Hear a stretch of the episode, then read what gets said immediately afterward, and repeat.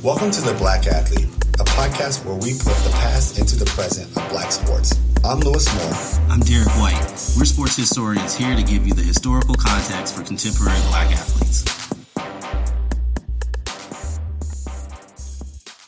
And welcome back to The Black Athlete. I'm Lewis Moore, author of I Fight for Living and We Will, we will Win the Day. And you can check out my Audible, African American Athletes Who Made History, on Amazon. I'm Derek White, author of The Challenge of Blackness, the Institute of Black World and Politics in the nineteen seventies, as well as Blood, Sweat, and Tears, J-Gate, the Florida A and M, and the History of Black College Football. Welcome back, Lewis Moore. Oh, man, it's good to be back. Good to be back. Happy Black History Month. I'm saying this is our this is our time to shine. We are, this is hard work uh, for us this month.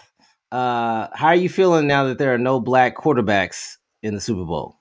Why why'd you do that to me? Oh man, I, mean, I don't I don't, I don't know if I'm gonna watch. I'm, I don't know if I'm gonna watch. Uh, okay, I'm gonna watch, but you know, ha- not having Patrick Mahomes hurts.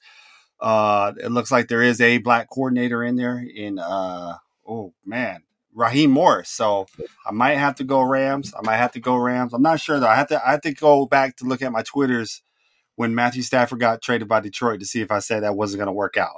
um, and, and then see, because I might have to have another team win. I can't be wrong all the time. You don't want to be on um, old but, takes exposed. That's what you no, saying. No, but you know what? You know what I do though? I get ahead of them. So I just expose myself. Just Just, you know, like if I say Jameis Winston is going to be better than Tom Brady, I just let you know I said that, you know, when I'm wrong. So no one could expose me. So that's that's always my strategy with those. What about you? Uh, man, this is an interesting, you know, Cincinnati is the regional uh, team for Kentucky right now. It's always has been. And but it's been, you know, I don't know anybody, but honestly, my white team, my colleagues and my cousin who are Bengals fans. Everybody else I know roots for somebody else. I know more 49ers fans who live in Lexington than actual Bengals fans. Um, and then my father-in-law is a Rams fan. And so probably for hell, hell, you know, happy home, I might be rooting for the Rams. Right, right. Um, so, yeah, that's it. Well, can I ask you a question real quick? And then because we got a special guest, so I'm going to shut yeah. up. Uh, yeah. I say Bengals. You say Bengals. Yeah. Is that like a like a, like a Southern? My guess is laughing. But I've heard other people say Bengals before. And I'm wondering if, I, if I'm wrong, or is this like a, a Southern, like a Kentucky thing? I, I think you're wrong. I don't know. I have no idea. Is there a correct? We got, we got another guest here, though. I don't we know. Get, we get, we I mean, get all asked. Right. All right, let's let's bring in our guest in. Our guest this uh, this evening on this special uh, Black History Month episode of uh, the Black Athlete Podcast, we had to go get uh, historian extraordinaire, uh, my friend, my brother, my colleague, my uh, I've known for ooh I can't even say how many years, but it's been over two decades. Uh, uh, Jelani, Doctor Jelani Favors. Who is, oh man, you have some fancy title now at North Carolina A and T State University. Um, and he is the author of Shelter in a Storm, which is an award-winning book about the history of black colleges and the legacy of activism therein. Um, I've known this brother really since the nineties, since uh, we were young. Um, uh, I had I didn't have any more hair than I have now. Uh, I had far less gray hair than I have now. Uh, and we, I was much skinnier too. So this is, it's been a long time. Uh, Doctor Favors, welcome to the Black Athlete Podcast. What's good? If you were much skinnier, what does that make me? Time, Father Time. Father Time is undefeated, man. I got to get him off my back somehow.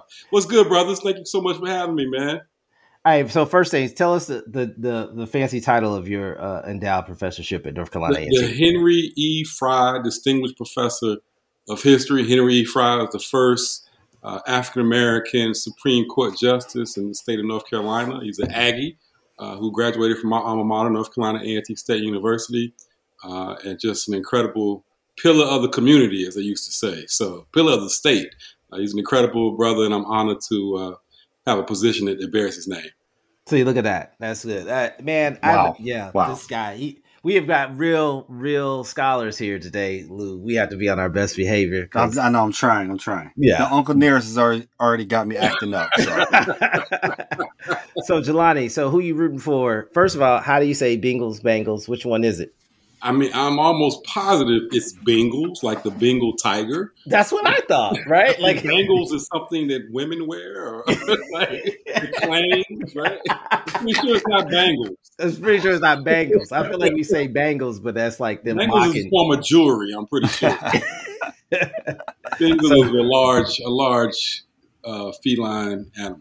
See, look at that. Look at that. That's what that's what All happens right. when you get distinguished professors. They clear but you it You know up. What? Hey, so, rock on, bro. Bengals, Bengals. How there you go. Bengals. Bengals. Cincinnati Bengals. The Bengals, yeah. On Sunday. So who you got, Jay? We gonna I got start the Rams. Up. I think the Rams are peaking at the right time, man. I think they finally put all their pieces together.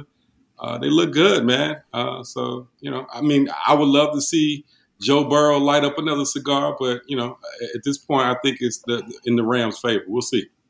The Rams got the best player on the field. Yes. I mean, you talking about O B J? No, I'm talking about Aaron Donald's. Aaron Donald, yeah, okay. yeah, he's the best player on the field. Uh, and so I feel like that they couldn't block nobody. They, which team gave up? The Titans got nine sacks. I feel like that's nine. What the Rams, yeah. I feel like the Rams are trying to replicate that. So, um, it'll be interesting to watch. Um, the reason we have Jelani on today is for our listeners who may not know, uh, there has been over the last, I want to say three or four weeks, Jelani, right? Uh, a, a series of bomb threats that have plagued um, a, a large number of historically black colleges, including North Carolina A and T. Um, and I wanted to have him on to, to talk about this kind of serious issue and put this in a kind of historical context.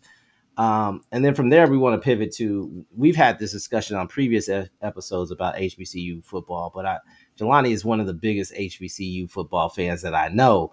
Uh, and so I got to get his uh, take on uh, uh, the, the Deion Sanders experience uh, and how his Aggies are doing now that they are no longer in an H B C U conference. Um, but first, um, let's talk a little bit about this serious issue about these bomb threats. Don, can you just, for our listeners, uh, give a kind of quick overview of the these threats and, and really kind of what the historical significance is? Well, you know, it's it, like you said, it's been about a month, um, and it's targeted a variety of different uh, institutions. Uh, I think they ended up getting a lead on on some of the, the threats and suggested that there were a couple of juveniles who had been up to it. Uh, but, you know, as I've told a couple of media outlets um, this week, man, that, you know, this is nothing new for black institutions in general. I mean, H B C Us were born out of the Reconstruction era, which are clearly, a, and I'm, I'm talking to historians, so I'm not, I feel like I'm preaching to the choir, but I mean, we know this is one of the most racially violent, violent um, white terroristic eras in American history. And so, um, you know, we're just simply reliving a lot of those threats that are emerging now, and and uh, we're seeing them. You know, we, we've seen an intensification and resurgence in overt white supremacist ideals in American society, and so uh, yet again, we're, we're seeing black institutions being targeted. And so, uh, but you know, we remain vigilant. We remain uh, uh, courageous in the, in the face of that. We remain shelters in the time of storm. So, you know, uh, that that's that's my take on it. Can I just say that Jelani just gave us an expert masterclass on how to drop your book title in, in, in, in thing. I just, I, that was an expert. That was an expert. Uh, I can't wow. remember if you got it in. I'm, yeah, you know I mean, like I said, like, hey, man, yeah. you got it, you got it, right? Yeah. Um, Lou, you about to say something? No, yeah, you know, I'll just ask a question. So you said you used the term once again. Can you give our listeners a sense of, let, let's say, you know, what is the threat that like an H B C U would received or Reconstruction or uh, right after Reconstruction? So interestingly enough, like during the Reconstruction era, you know, there were a number of of, uh, of people who believed that H B C Us were, were fairly benign, actually. They, they believed that they were actually uh, playing a role in producing uh, generations of young African-Americans who would be compliant and complicit um, with the idea of being secondary citizens. Uh, of I- embracing their positions as as inferior in a society. In a society, um, but again, H B C Us use that space as a way that that shelter, uh, as a way to uh, continue to to mold and shape and and uh, uh, energize those young people to use their voices to deconstruct white supremacy in various ways. Um, so we don't see the same type of terroristic threats aimed at H B C Us during the Reconstruction era that we're seeing aimed at black churches uh, uh, and, and, and black ministers and other political leaders who are literally being assassinated in open and broad daylight. Um, you know, I think that there are a couple of instances of of church uh, of um, fire crosses being burned on a couple of lawns, like uh, I believe Wilberforce had an incident such as that. Uh, the, the larger threat that, that really was targeting H B C Us was this idea of a segregated society itself, and how uh, many of these institutions were being crippled uh, by the, the failure to um, financially support them through state and, and federal funds. Um, that in itself shuttered a lot of doors um, to many of these earlier institutions. But as we move forward into the twentieth century and we see this explosion of civil rights activity coming off these campuses in the nineteen sixties, this is where we begin to see some serious threats, um, not just even threats. We, we see the, the use of state-sanctioned violence against these institutions. Uh, of course, we just uh, commemorated commemorated the uh, uh, anniversary of the Orangeburg Massacre. Uh, last week, where you have three students who were uh, murdered on the campus of South Carolina State University in May of nineteen sixty-nine. The following year, um, the National Guard and, and the Greensboro Police invaded the campus of my alma mater, North Carolina A and T State University. Literally, tanks rolled up wow. the streets uh, of this campus. At Jackson State University, you have students being murdered. At, at Southern University, you have students being murdered. So, uh, you know, by by the forces of the state. And so, yeah, I mean, you know, this is a scenario where, especially in the nineteen sixties, you see these institutions being targeted by, by violence. Um, and so fast forward now to twenty twenty-two, and I, and I think I'm leaving out a, a pipe bomb explosion that occurred on the campus of, of Florida A and M in the nineteen nineties, I believe. So, Uh, again, we're, we're not um, unfamiliar with these type of overt threats uh, or even, you know, the, the actions of, of, of racist perpetrators. But as I said before, you know, there's a great book on Spelman's history um,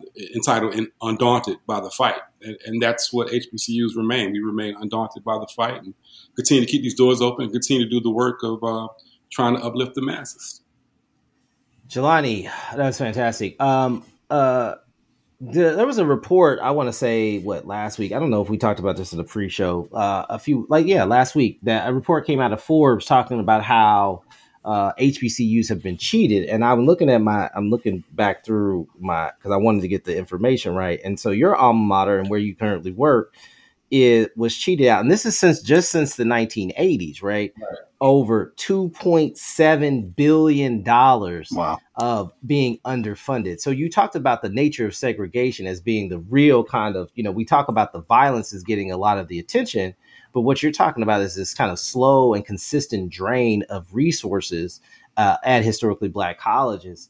Um, talk a little bit about what the legacy is of the, these this loss of two billion dollars for for North Carolina and for and for readers. It's like, two billion dollars for two point seven for uh, for North Carolina A and T, one point nine billion dollars for uh, Tennessee State and Florida A and M. Southern is one point three billion dollars. Prairie View is one point one billion dollars. These are the amounts of money underfunded by the state. Uh, right. uh, the various states in which these colleges are in. What's the what's the kind of long term impact of, of on black colleges? And and what are the kind of uh, strategies that colleges are trying to to use to try to reclaim some of these dollars that I think that they are owed? Well, I mean, first, uh, considering this is a sports podcast, you know, what H B C Us have often done best and what black institutions in general have often done best is to punch above their weight class. You know, H B C Us, in spite of being um, underfunded, uh, criminally underfunded, underfunded, um, they continue to produce Uh, a large portion of, of black engineers, of black doctors, of black veterinarians, of black of black dentists. Uh, but getting to your, your point, what we clearly see is that this is a, a pure uh, and direct case uh, for reparations. This is a, a direct case for for making amends for a system uh, where separate never meant equal. Uh, and we understand, and, we, and not only that, but we know that, that that's a system that was was maintained by racist white legislators um, who, who took tax dollars and, and made sure that H B C Us never received their fair share. And I think moving forward, I think the, the, the blueprint for attacking this has already been laid. Uh, and we've seen in the Ayers case in Mississippi, we've seen just recently with, with what took, took place in Maryland, we've seen what, what is now taking place. I think um, uh, the president of Tennessee State University is making some serious strides in this area. Um, but as I've told a, a number of folks on this issue, every H B C U in the United States of America um, needs to sue. Uh, um, we, they need to pursue um, this, this back pay, if you will, uh, mm-hmm. um, aggressively. And, and that's going to mean alumni stepping up um, to lead those cases, to lead those causes. Uh, I know there's been some discussion amongst a number of A and T alumni about um, launching out on this. But we're talking about hundreds of institutions. Um, uh, over one hundred ten or one hundred, it's, it's a little less than one hundred ten uh, H B C Us that are still in existence right now. Uh, and that's not even including uh, the more than a dozen or so that have actually been forced to close their doors in the past. Uh, but yes, without question, um, there needs to be recourse. There needs to be restorative justice. Uh, and that's the only way the H B C Us are going to attempt to to level the playing field. And, and, and in, as I said before, it's just a sports podcast. You know, even when it comes to keeping up with athletic facilities, um, that's the angle um, that H B C Us are going to have to take. They they are due uh, a great deal from the state uh, governments, um, even from the federal governments as well, uh, uh, money that was never dispersed equally. So uh, I think that's going to take movement within the legal system um, to push for justice on that front.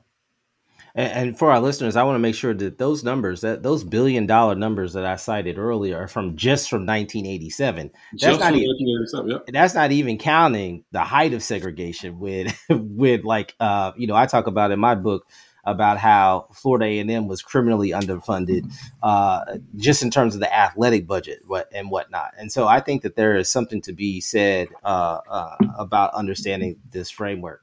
And you know what? While, while, while, while we're on that, I would encourage everybody to pick up um, uh, my colleague's book, Adam Harris, who writes for The Atlantic, um, The State Must Provide, which is incredible. Mm-hmm. It came out uh, within the last year and a half, and it also identifies every last single case of H B C Us um, being underfunded by the state and the cases that H B C Us need to make in order to, uh, again, engage in some restorative justice on that front. So that's a really great book um, for your listeners to, to pick up if they want to learn a little bit more about that legacy of underfunding and how H B C Us should be pursuing justice moving forward. So one of the things that I talk about in my work, and this is going to, I'm going to transition us into the sports realm, is that I talk about, you know, one of the big arguments in, in, that I make in Blood, Sweat, and Tears is that Florida A and M was uh, at its peak the best football program in the state of Florida and one of the best black or white in the Southeast and in the country, uh, and, you know, from about nineteen fifty-five to nineteen sixty-five, for sure, that decade. Uh, and you can, you know, plus or minus two years on either side of those numbers. And I think one of the things that you just talked about is that the uh, that that one of the things that I say in the book is that integration was uh, had carried tremendous cost. Right. And so how do we view cost? And, you know, and there's a lot of ways. I think your book, Shelter in a Time of Storm, talks a little bit about this in terms of cost and what we lose and what we gain in terms of the push for integration.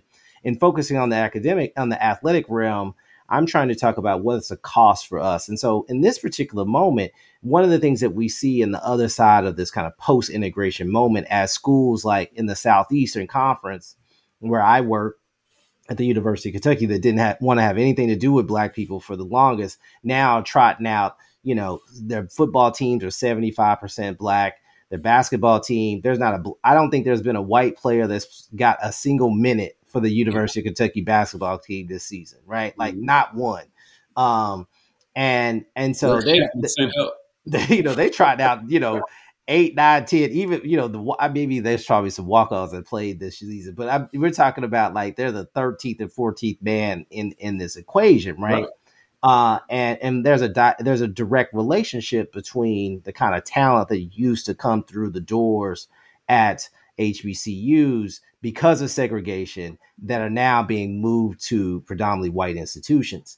Uh, and what we've seen in the last two cycles in college football, at least, Uh, is that Deion Sanders has come in with all the Deion Sanders personality of primetime and has upset the apple cart. And he has made Jackson State a national uh, uh, talking point in his ability to convince blue chip talent. The number one player, we talked about this on the previous pod, the number one high school player has signed with them. The number one JUCO player of the previous year, who had an offer from Georgia and a whole host of other schools, signed with Jackson State. And that is up the ante. Florida A and M has done an amazing job. A and T has signed a really good class. Southern has been, Grambling hired Hugh Jackson. They're trying to get in there uh, and, and have this thing. And so one of the things that there's, we're in this, this I won't say a, a renaissance is probably too strong of a word, but I think we're in a moment where black colleges are still on the radar, are, are for a generation of high school students on the radar as a possibility, where they had been off the radar, at least since we had gone to college, which was in the nineties, right? There was a moment in the nineties. So there's a big gap, right? We're talking about these kids are born in two thousand. They, they don't even remember ninety-eight, you know, right. when, when FAMU and all these schools were really good in the nineties. Um, what's a, you are you are like the biggest black college football fan that I could literally pick up a phone and call at any time. What are your thoughts on this? I'm going to let you come in. This is your chance to, to take off your message board and bring it to the Black Athlete Podcast. Hey, look, man, I think Deion, Deion gave us the thesis years and years ago. It must be the money. It must be the money. You know, I mean, clearly, you know, that that is the the, the major shift um, the H B C Us could not compete with uh, over the years. And, and um, hanging those resources in front of um, a beleaguered, impoverished, you know, kids coming out of the inner cities. Um, it was just really difficult to compete for for for those athletes anymore, you know, who could come and and and, and go and taste the fruits of everything that the University of Alabama or Chapel Hill or or, or University of Maryland, uh, that any of these institutions uh, were offering. It was just difficult to compete for that, you know. But I think what we've seen now, and you know, you mentioned, you know, all of those those heavy hitters. You know, let's not forget hoops either, man. You know, you see Chris Paul now. Mm-hmm. Um, making a push. I think LeBron has outfitted Florida A and M. Mm-hmm. Um, there has indeed been a resurgence in, in the sports world about trying to draw some attention um, to, to H B C Us. But let's also be very clear is that all of that has been exacerbated by uh, and precipitated by the racial hostilities that many um, black folks are feeling, of course, across the board, but especially on many of these college campuses. You know, kids come to these institutions and, you know, they understand that Um, they are being exploited uh, um, for uh, for their athletic talents, uh, and and a lot of times that doesn't translate into be tre- being treated um, with any type of dignity uh, outside off of the playing field. And so uh, I think many of them come and, and they become disenchanted, and some of them are saying, "Hey, you know, I'm gonna make that decision to come home."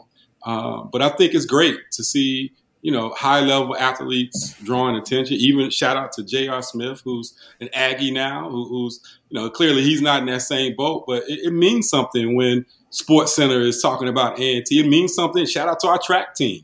You know, our yeah. track team has been doing making incredible. So, I mean, that is that's the type of access and marketing the H B C Us just have not been able to, to, to benefit from in the past. And so now that you're seeing – top flight um, professional athletes mention our name more and even arguing that, hey, maybe you guys should begin to think about attending some of those institutions. Um, that's, that's a win-win. Not only that, but of course, you know, you and I talked about this before, Derek, but you know, I think the Celebration Bowl um, was huge uh, mm-hmm. for the MEAC and SWAC because, again, we never had that type of exposure.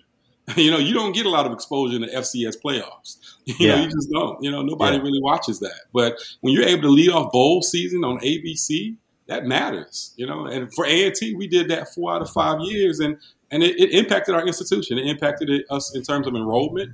It certainly impacted our ability to to field a more um, uh, uh, uh, economically um, uh, stronger department, athletic department, than some of our peers in the MEAC. Um, but that also ultimately ended up pushing us out the door because we were spending a lot more money on athletics than um, some of our uh, peers were in, in the MEAC. And there are a number of administrators who believe that uh, it was time for us to uh, uh, move to, to, to greener pastures. And again, that's all debatable. Um, but uh, I, that's part of their, their reasoning is that, you know, we, the other institutions were not just, they simply were not stepping up the funding for the athletic programs. But again, many of them weren't stepping up the athletic fundings because they couldn't afford to. and still can't afford to. You know, you can't, you know, uh, end up spending all this money on athletics when you're struggling, you know, to, to hire professors, when you're struggling to to, to produce scholarships uh, uh, for your students. So, um, but no, you you know, I, I think that, again, Deion said it best. It's it's all about the money, and and uh, you know, what we really know is that um, F C S football, F B S football, college athletics in general, it's it's a money game. I think you you you hit on a, a couple of good points. Um, Lou, would you have to come in? Go ahead. Was that no, no? I'm just yeah. enjoying this. Now I'm just going to ask a question though. Uh let's, who let's let's hypothetical while we're here. Um, let's say an H B C U becomes a big time sports program. Do you think the culture? Because what what I understand for the big time sports programs is the athletes are isolated from the gym pop, right? And so they're they're you know they're you know you go to Alabama, it's got its own barbershop in the in the football facility. They got, you know, some schools got the lazy river, with the whole intention is to keep those athletes away from the general population. Let's say Jackson State gets to that big time level. Do you think the culture there is enough where where that changes? Now all of a sudden the athletes are part of the school, or big time is big time, and and the next Deion just wants to keep his athletes in the major football facility away from the general population? I mean, I, I suspect that it probably would reflect um, what, what a lot of big-time F B S programs look like. You know, Derek and I could tell you, as students at Ohio State, you know, you know, we never saw Andy Katzenmoyer, you know, hanging around or Maurice Clarett, even though Maurice Clarett, I think, was an African American studies uh, uh, major. But uh, yeah, they, they they they deliberately keep those students. And not only that, but now in, in twenty twenty-two, oh, they're online, right? You, get, you have online classes, right? Yeah. So now you don't even, these kids don't even have to go to class or be a part of that general population. Um, but Lou, again, I, I think it all comes back to this issue of money, man. You know, I, I think that it's great to to have those dreams, but when, even when we look at Jackson State, they're still light years. I mean, light years behind what their peers. And when I say their peers, I mean, you know, a, a, a F C S program um, in in the state of, you know, teams that are in the Big South. You know, teams that are in uh, um, the Southern Conference. Um, these are teams that are are, are spending for, teams in the C A A, um, the Colonial Athletic Association. These F C S programs are spending light years ahead of what Jackson State is, is going to be spending. So again, I think that Deion understands that's what he's up against, and, and right. I, I appreciate the fact that he's coming in with his flash and his flair and everything that Deion brings to the table, and I hope that that brings more attention to the disparities that Jackson State is confronting, because, you know, as, right now it's a lot of hype, and, and and I think the kids are attracted to that hype because it's Deion, and they believe that. And I, I think the other thing that's leveled the playing field, Lou and Derek, are these N I L deals, man. Right. You know, yeah. that when, when Deion can bring a kid in and say, "Hey, I'm going to get you a deal that's going to net you two hundred fifty thousand, three hundred thousand." I mean, that that's that's a game changer. That's right. a game changer. I think his son signed with, with Gatorade or, or something like that. Yeah. So, uh, you know, again, one of the reasons why so many of these black kids were going to some of these uh, um, F B S programs was because of, you know, let's just be honest, under the table, one hundred dollar handshakes, one hundred dollar handshakes, under the table deals. And, you know, hey, I'm going to get your mama this and let your, your daddy drive that. And and uh, I think the N I L deals are, are now, N I L deals are leveling the table somewhat. And I think that there are some folks who are feeling the pressure from that. I mean, I think Deion stole a, I shouldn't say stole, but he, he, He uh, ended up getting a kid that Florida had, had a Florida State kid flip on him and ended right. up coming to Jackson State. And those Florida State folks lost their mind.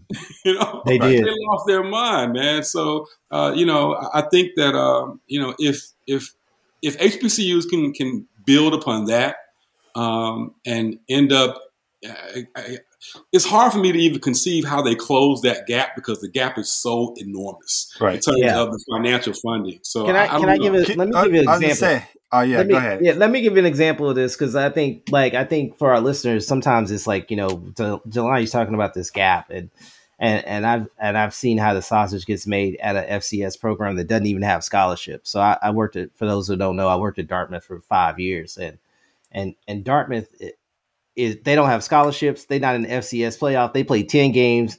They play, uh, you know, they play mostly an Ivy League schedule. and it's eight teams. They play seven Ivy League games and three regular, you know, three out of conference games. Um, that's their schedule every single season.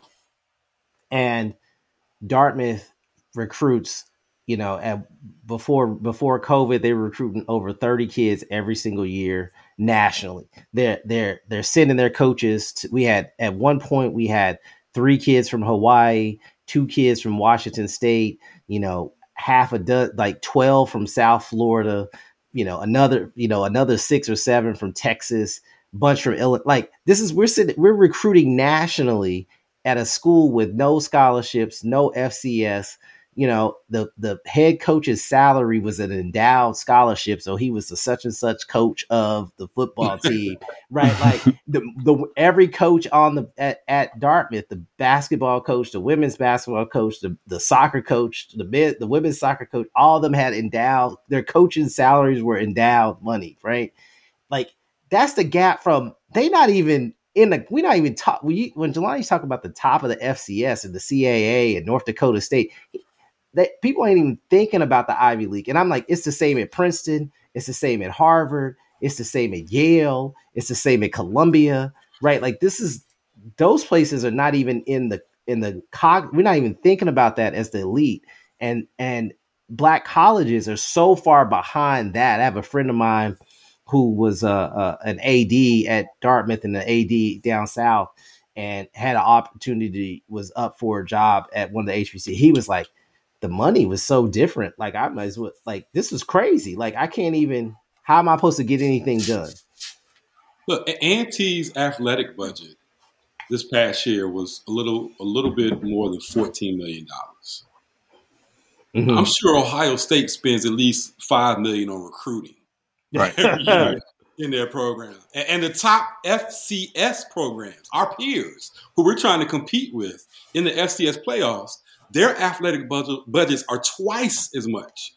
So how does a H B C U, in, in athletics, mind you, not even talking about the, the entire institution, how do we, how do, where do we get fifteen million more dollars from just to pull us up to, to where we are?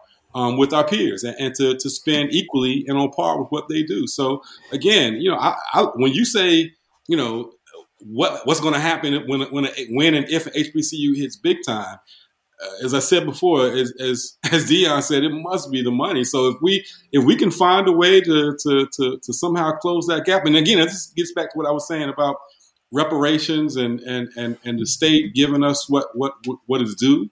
Um, mm-hmm. You know, as Derek mentioned, you know, we're talking about billions of dollars in, in back pay that H B C Us never received. Um, that, there's a huge ground, a lot of ground to close. Uh, and um, that's the only way that I think H B C Us are going to be able to uh, uh, square up with their with their peers and be competitive if they are. Um, because right now, I mean, it's it's, it's a money game and, and it's so, a money game that H B C Us are losing. So just so just for clarification, so Ohio State brought in two hundred thirty-four million dollars in revenue. So their budget was they made I think probably like twenty million dollars last year. Um and that was in the COVID year. They still still made money. Um and they got to spend that money too, right? Right. So, that, so, they, so always... when, you, when you bring in two hundred thirty-four million as a nonprofit, you're spending two hundred thirty-four million too. Every dollar is going that you bringing in is going out to right. Not to the players, which is we always talk about. Uh, there's a report here, the S E C, every team's going to get fifty-four million dollars uh, this fiscal year, right? That you know, like that's four times what y'all met, y'all whole budget is. Yeah. Wow. Wow. Yeah, man, absolutely. That's that's insane. And that, and that's a and that's a thing. And so uh, I want to shift gears a little bit, Jelani, because you you hinted at this earlier, right? Um, we're talking about North Carolina A and T. That one of the things that's kind of happened, your success and that North Carolina A and T success in the Celebration Bowl. Uh, for for six years, A and T, six or seven years, A and T was the most dominant team in the M E A C and, and really was the dom- most dominant team in H B C U football. They had beaten East Carolina, uh, a handful of other Division One programs. Um, uh, most famously, your coach, was that Rob Broadway who's helped me bring me bring me my money? That's Sam Washington. That's Sam Washington. Sam Washington, bring me my money. Bring me my money. Bring, bring me my money. Um, um, but then you guys uh, decided to leave the M E A C, which has been the you know uh, a historically black conference since the nineteen seventies. Mm-hmm. Uh, your home since the nineteen seventies to go to the Big South. Uh, this week, uh, there was a report that the Tennessee State, Jackson State, uh, Southern Heritage Classic, which is paid in, played in Memphis, Tennessee, uh, Jackson State was like, we're not playing that game. Uh, there was a report this morning, this afternoon, I guess, that right. they were like, we're going to play this year, but this, this is our last year. This is our last year, because it sounds like they didn't have enough money to get out the last three years of the deal. Uh, and, and so there's been a lot of change. Hampton was in the Big South, and now they're in the C A A. Uh, I think what Jackson State and uh, Deion is angling to move Jackson State into a new, kind of a new position, and it's not clear where. Um, you know, what's the future? You know, part of H B C U football is these traditions, these classics, the bands, these rivalries that go all the way back to the turn of the century uh, and with each other, right? Because black white colleges weren't playing us on a regular basis or at all. And so, how do you how do you feel about your team's move to the Big South? And what do you see? What do you forecast for H B C Us in terms of how they're going to maintain these traditions versus the future? Well, personally, I fall in the, in the category and in, and in the camp, uh, and I, I feel pretty comfortable saying this, that, that most A and T alumni were not in favor uh, of that move. Um, like you said, there's so much Don't cultural get fired, Say it again. Don't oh, get fired, Jelani. No, hey, look, I'm, I'm speaking as an alumnus and as as a, a son of a former A and T football player. You know, Aggie, I believe blue and gold, man. Um, but you know, I, it's, it's very. I mean, I'm sure that the administration will tell you that the alumni and the fans did not like the move. Um, you know, there's certainly. I'm not speaking for all the alumni, but um, the rank and file folks who come to these stadiums, because they want to see Bethune-Cookman's band, and they want to see Howard's band, and they want to, you know, walk around the tailgate space and and and have camaraderie with other H B C U alumni. Um, they're very upset at this move. They think that we, in, in some ways, are are shaking up our cultural identity, um, whether that be true or not. Uh, you know, there, there's there there are a number of folks who just aren't comfortable with it. Uh, but at the end of the day, I think the other question that A and T in particular uh, had to ask itself, is, it, is the niche enough, right? Mm-hmm. Is the H B C U niche, is the H B C U brand enough? Like you said, we were extremely successful in the Celebration Bowl. We were on A B C. In some ways, we were becoming a household name. That's not something that A and T has always been in the H B C U football world. We know Florida A and M. We know Jackson State. We know Grambling. Um, but A and T... Uh, and I'm not suggesting A and T hasn't had a successful pro- successful program in the, in the past, but we just have not been as as uh, um, uh, uh, highlighted as some of the, the other institutions, particularly some of those SWAC institutions. So, um, you know, we, we've done well for ourselves, done good for ourselves over the last couple of years, and then we make this decision um, to go to the Big South. And, and I think a lot of that was us saying that um, the niche was no longer uh, what we wanted to pursue, that we wanted to pursue Uh, competition in the F C S playoffs and F C S playoffs, and to try to win the bigger picture of, of winning an F C S championship, to compete with the North Dakota States and the James Madisons uh, of, of the world.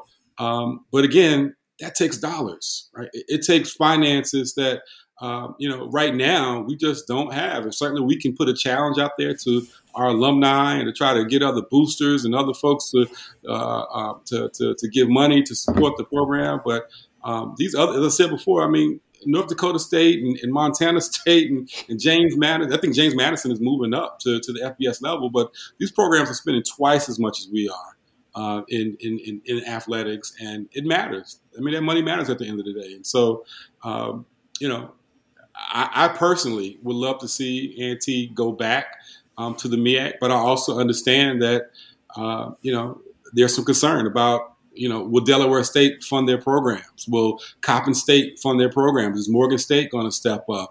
Uh, is North Carolina Central going to step up? Are they going to step up and field competitive programs and make us stronger across the board? And and I think that that's what, I think the SWAC has embraced the niche. Right? Mm-hmm. I think the SWAC has said, look, we're all in.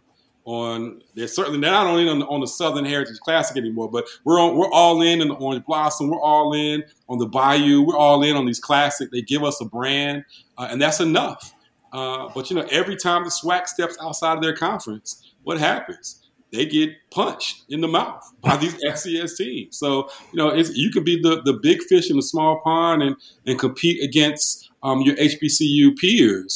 Uh, but I think the A and T had desires and designs of trying to step outside of that pond and, and compete with some of the big boys in the F C S world. Uh, it's one thing to peel off a, a Eastern Carolina, East Carolina or a Kent State or a U N C Charlotte or Jacksonville State. These are all teams that we've beaten. Even Appalachian State we beat a few years back, uh, right before they made their transition to F B S. We beat those teams, and and I think that um, we we have uh, hopes. We we had hopes of of doing more. Uh, and so this was our first season in the Big South. It didn't go as as well as we would have liked it to, to go. As you said, we had a, a COVID year. We didn't play football at all the year before, and then we entered in this year, and uh, it just was a rough going. Um, so we'll see how this year pans out. Um, and I hope and, and pray that uh, the Aggies will, will, will do better. Uh, but, um, you know, we'll see how it all plays out. um I, I think this is an interesting thing that you you highlighted, I think, subtly, and I, I want to bring it to our attention, uh, uh, to our listeners before we get out of here, is I think there's something that, that you hinted at is that the, the SWAC, you said the SWAC went all in on, on football. And I think that also speaks to that, that in the H B C U football world, the SWAC brand was already stronger than the MEACs in general, right. Right? right? And I think that for listeners, that means that Southern and Grambling had the Bayou Classic on N B C for the last, I don't know, thirty years or something like that on Thanksgiving. Um, Jackson State had a brand. Alcorn has had some up and downs, obviously, with Steve McNair. Uh, and Mississippi Valley State, Jerry, like they had a brand and they've had some runs for the last forty plus years. And then in the MEAC, you had Florida A and M had their runs. A and T had these smaller runs. Hampton's had some runs. But you're talking about Delaware State. I mean, I think the, the you know, I've said this offline. I'll say this on the podcast right quickly that, like, part of the MEAC's problem is that Howard, which has got the biggest name recognition, is not the strongest football program either, right? Athletic because they don't spend on sports. Because they don't spend on sports, right? right? And I think that this is the thing, right? And so, like, A and T's in this weird thing where they're like, We're we're in this sport where we're really dominant vis-a-vis the SWAC, but it makes financial sense for us to to bust the games in the Big South for the most part, as opposed to going to Howard. We love playing Howard and everything else, but Howard's not spending money. Delaware State's not spending money. Uh, on the basketball side, Coppin's not spending money. Morgan's not spending money. You know, like, like there's a lot of up and down.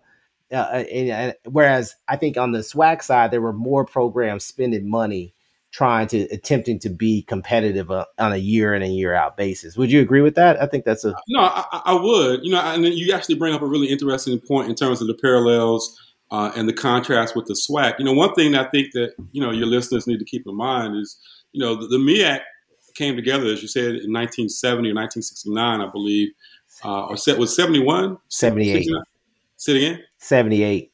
seventy-eight? Was it that late? Okay, all right. So um, I thought it was early seventies. Uh, but, you know, it was comprised of mostly C I A A schools. Mm-hmm. Right? And, and the C I A A has always been a basketball conference.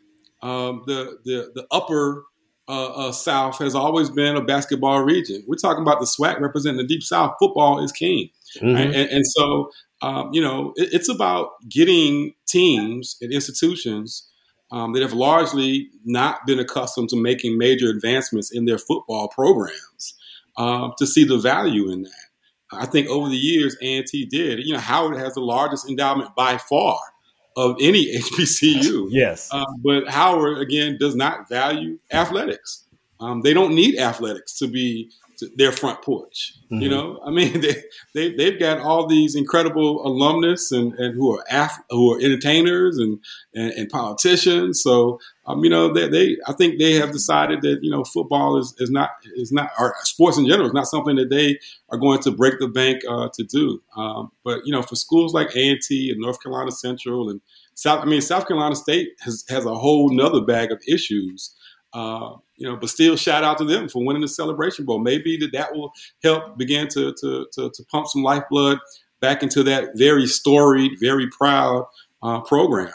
Um, but yeah, you know, the, the MEAC and, and, and their football programs and, and their future, um, you know, I think it's all up in, uh, up in the air right now. And I'm hoping that those schools can, can, can hold on. I, I think there's been some talk about the Big South trying to recruit North Carolina Central and trying to get Norfolk State, and what would that mean for uh, uh, for the MEAC? I mean, would it mean an utter collapse Um, you know, there's even been conversation about, you know, maybe some of these institutions need to drop back down to Division two, you know, um, which is something I know you have, have, I think you mentioned that. No, actually, you, you had a whole nother argument about the future H B C Us. I'm not going to put you on the spot. Don't put me on the spot.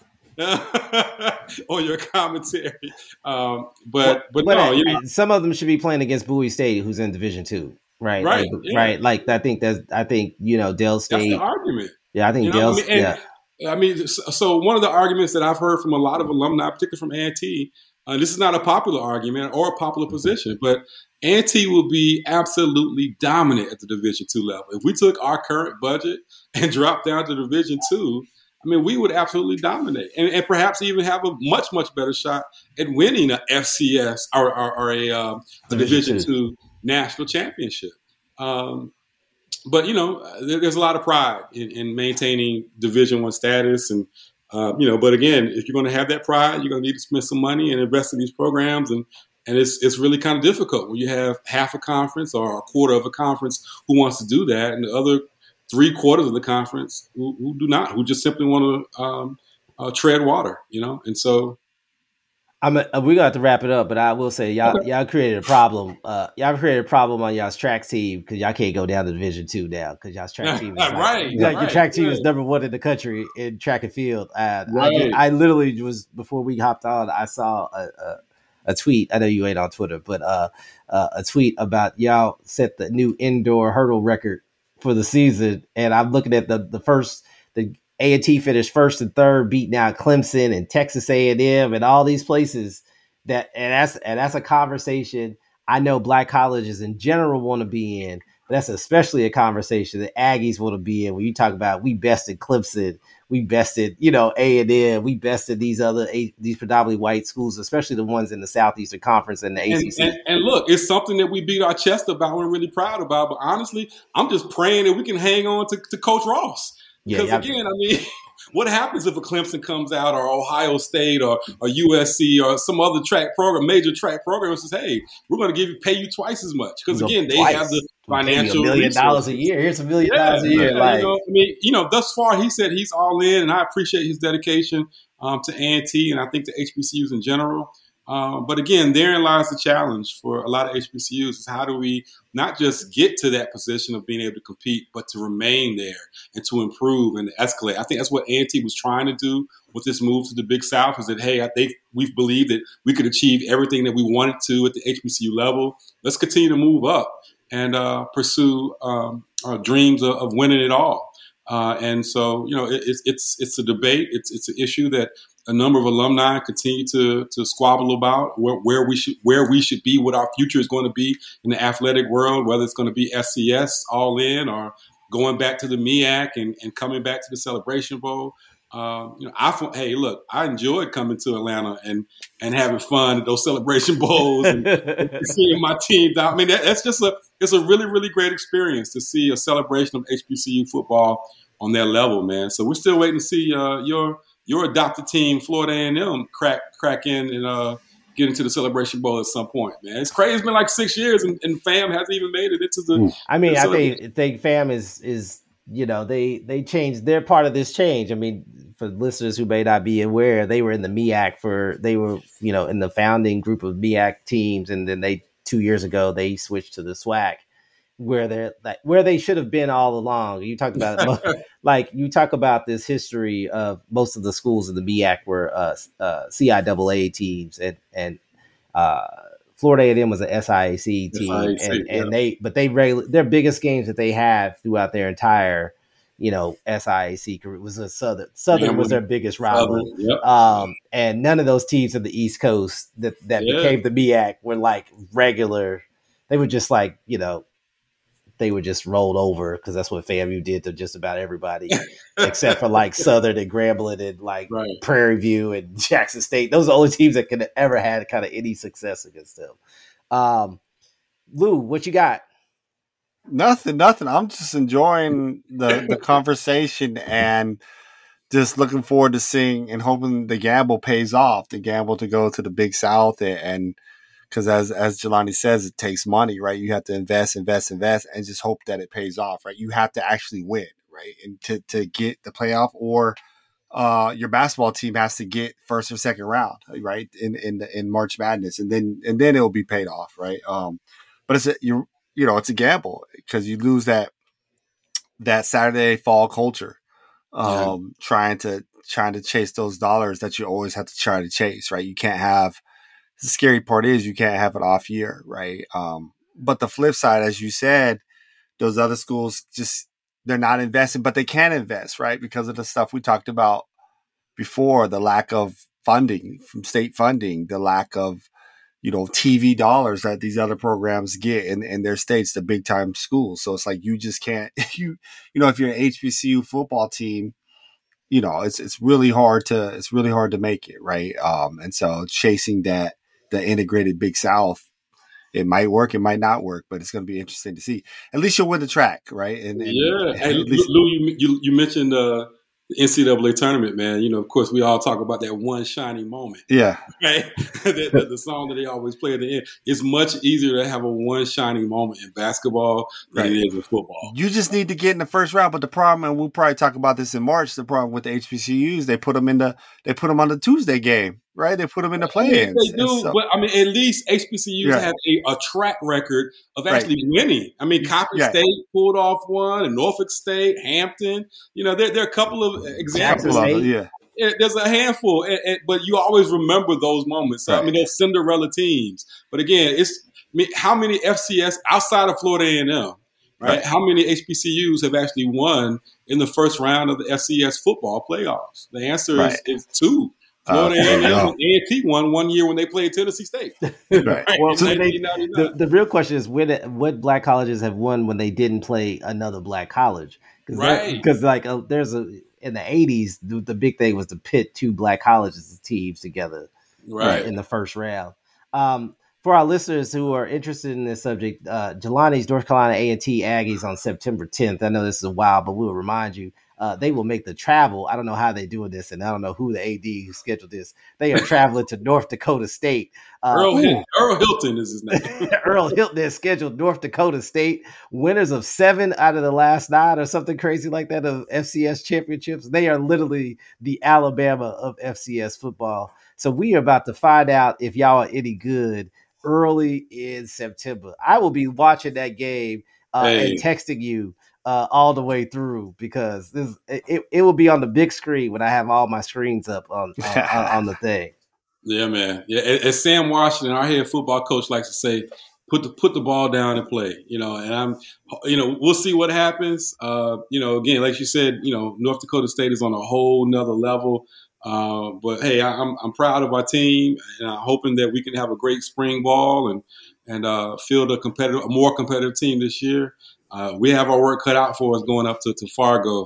Uh, we'll see how it all happens. How it all it's an opportunity, though. I will say this as a football fan. Like, you got, like, you know, as so long as you don't get, like, slaughtered, like, if you can stay within shouting distance of, of a loss. Well, well, here, here, but if you win or you're really competitive, that really is, does so much more work for H B C U football and it A and T. Does. But here's the thing we must keep in perspective. North Dakota State slaughters everybody.